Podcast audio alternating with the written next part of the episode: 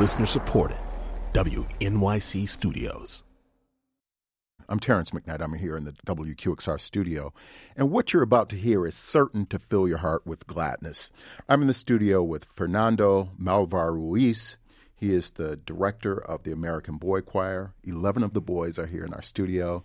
And the first thing you're going to do for us today is a spiritual. Yes, Mary had a baby.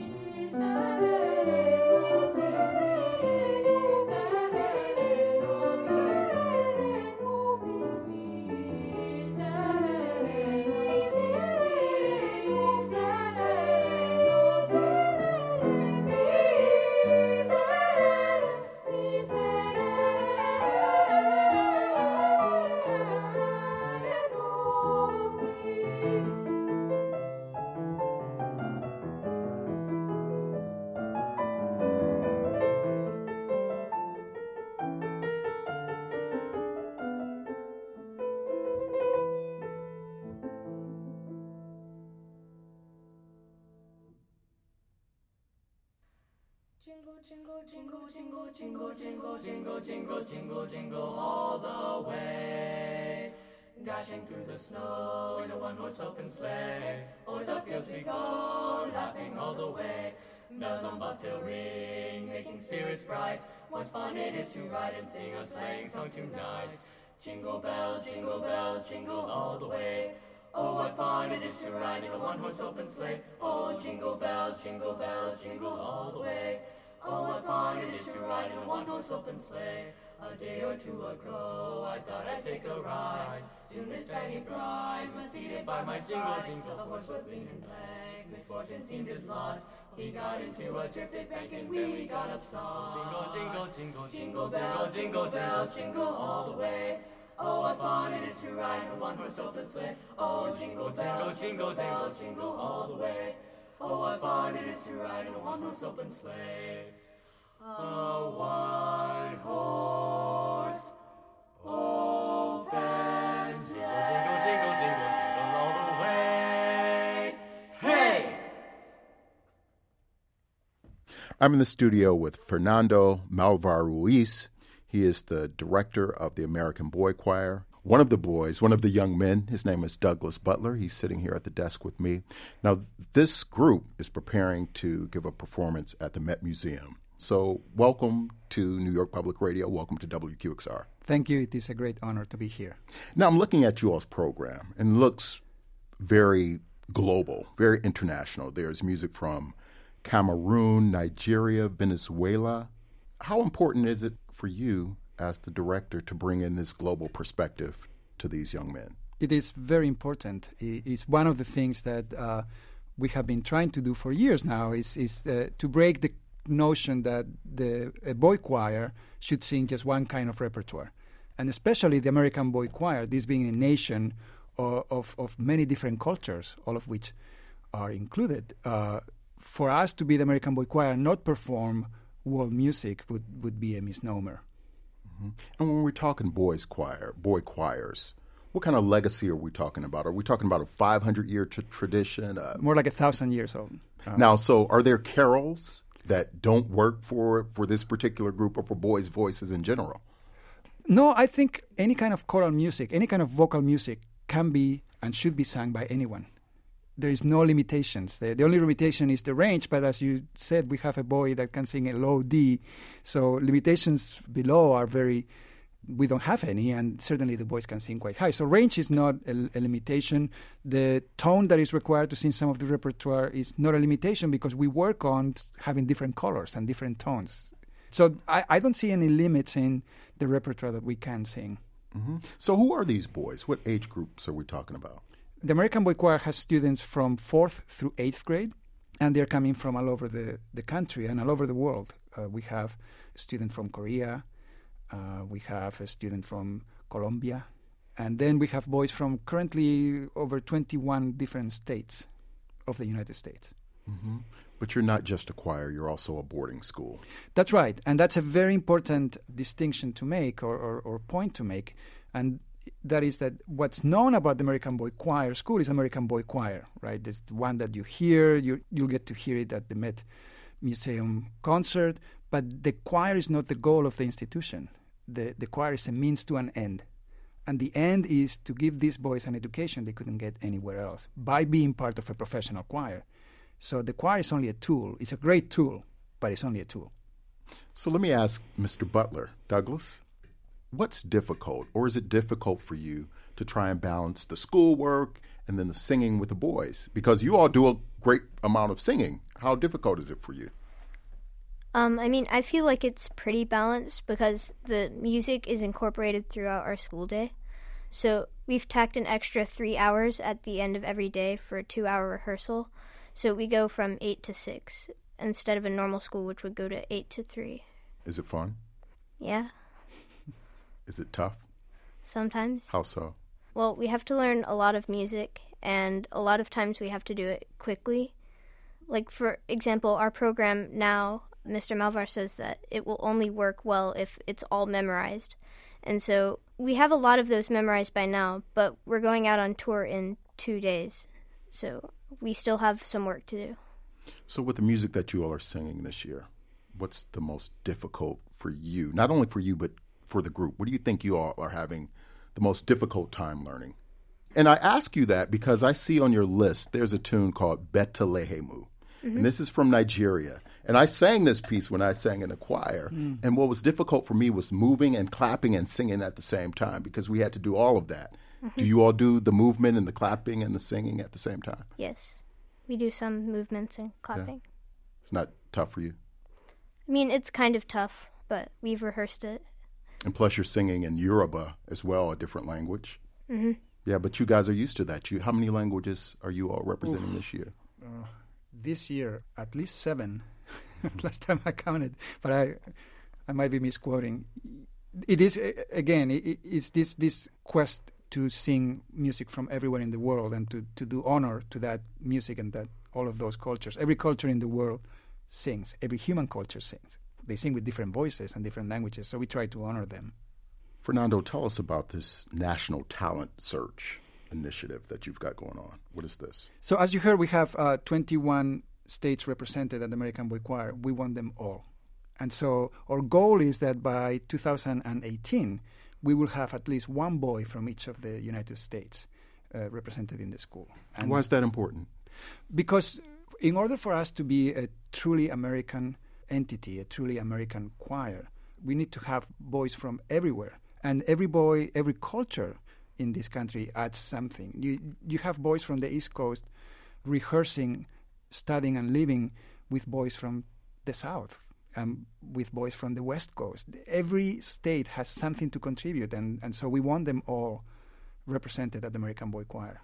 There was a film that was screened at the Toronto Film Festival. Uh, well, it starred Dustin Hoffman and, and Kathy Bates. Mm-hmm. You guys are in this movie. Yes, we are. How did that evolve? Well, the script called for a boy from uh, Texas to attend the American Boy Choir School. It, this is a boy that has sort of a difficult up- upbringing, and uh, by the determination of his principal, he enters the American Boy Choir School. And in doing so, he discovers about himself. He, you know, it's it's a it's a feel good movie. And in the script, the boy attends the American Boy Choir School. So the director, Francois Girard, who's also the, the same director of the Red Violin or 32 Shorts about Glenn Gould, he's a genius. He went everywhere in the world looking for the sound of the choir that he wanted for the movie. He ended up realizing that the sound that he wanted was the sound of the American Boy Choir, which was also on the script. So it was a sort of predetermined in some ways. And uh, we did three weeks of filming and a few more weeks of recording the soundtrack. The soundtrack is all the American Boy Choir uh, music. So let's talk about that sound. You guys came out of Ohio back in the 30s. Correct. My home state. Oh. And yes, that's right. And you went to Ohio State, I know I, that. I attended so Ohio State. I'm a Buckeye. But let's talk about this American Boy Choir sound. What mm-hmm. is that sound? Because I'm thinking Vienna Boy Choir. I'm thinking of the now defunct Harlem Boy Choir. There have been boy choirs. Mm-hmm. What's specific to your sound? It is a great question. Um, the the boy choir was founded as a response to Vienna Boys Choir, and and he was it was founded on that Central European tradition, which is a very robust sound, and it's a very strong, almost with with a little vibrato sound, and that sound sort of evolved at the time we started adding changing voices to the boy choir. That's what distinguishes us from almost any other boy choir in the world is the fact that we have our changing voices still sing with us. And they sing when we sing treble, but they also sing when we sing tenor and bass. And it's, it's adding that new color that makes our sound so, so unique. And it's a sound that is, I think, very distinguishable. When, when you hear the American Boy Choir sound, you know it is the American Boy Choir. And it's because it has that certain quality, certain color that is added by boys whose voices are evolving which is a very vulnerable time. You know, there's there's an air of innocence that is added to the tone that that comes from that. And I did plug my home state, but I want to be sure that our listeners understand that the choir moved to Princeton, New Jersey, around 1950. That's, That's correct. correct? It, the, the, the choir started as the Columbus Boy Choir, and then in the 50s it moved to Princeton to be closer to NBC in New York City to be closer to Boston for the concerts with the orchestra. And then in the late 60s, it changed its name to the American Boy Choir. Mm-hmm. We talked about the, the film with Dustin Hoffman, but this isn't the first foray into Hollywood because the boy choir was featured in another film, right? Interview with the Vampire. Actually, there are more than one. I, I, I wish I could quote them all. The, the, lots of soundtracks use use the boy choir. Uh, the interview with the vampire being one of them, uh, obviously. Also in TV commercials, the Kodak commercial was actually quite quite famous. Again, it is the sound of the choir. I think it's, it's, it's such a unique sound that, that people want to use it. Mm-hmm. So. Now, a couple days before you perform at the Metropolitan Museum, mm-hmm. the Vienna Boys Choir will be in town. Uh-huh. Yes. You talked about this choir was formed as a reaction to that choir. What are the differences between these two groups now in 2014? I think one of the difference uh, could be the repertoire. We are a bit more universalist, I would say. And the other one is the sound. Uh, the, the, Vienna Boys Choir does not have changing voices in the choristers, in their membership. So it produces a very different sound. It's a, again, it's, it, I'm not disparaging it. I'm not saying it's a, it's a worse sound than ours. It's just different in that they go for the pure treble sound, and it's a very robust way of singing, which, which is very appealing, obviously, to, to many people. Douglas, I want to come back to you mm-hmm. um, because inside of your choir is a quartet. Do you aspire to be in the quartet? Do you aspire to grow up and be a singer? Do you even think about those kind of things? How old are you? I'm 12 years old. Okay, so what kind of things do you think about musically in terms of what you might do? Do you think you might perhaps want to be a professional musician? Um, I don't think I want to go down that road, but yeah. I could always like I always have it in my back pocket so that I can use it if I need to. What's in your front pocket? I don't know. Thank you. Nice to meet you, Douglas Butler. Fernando Malvar Ruiz, thanks for stopping in. Thank you. All right.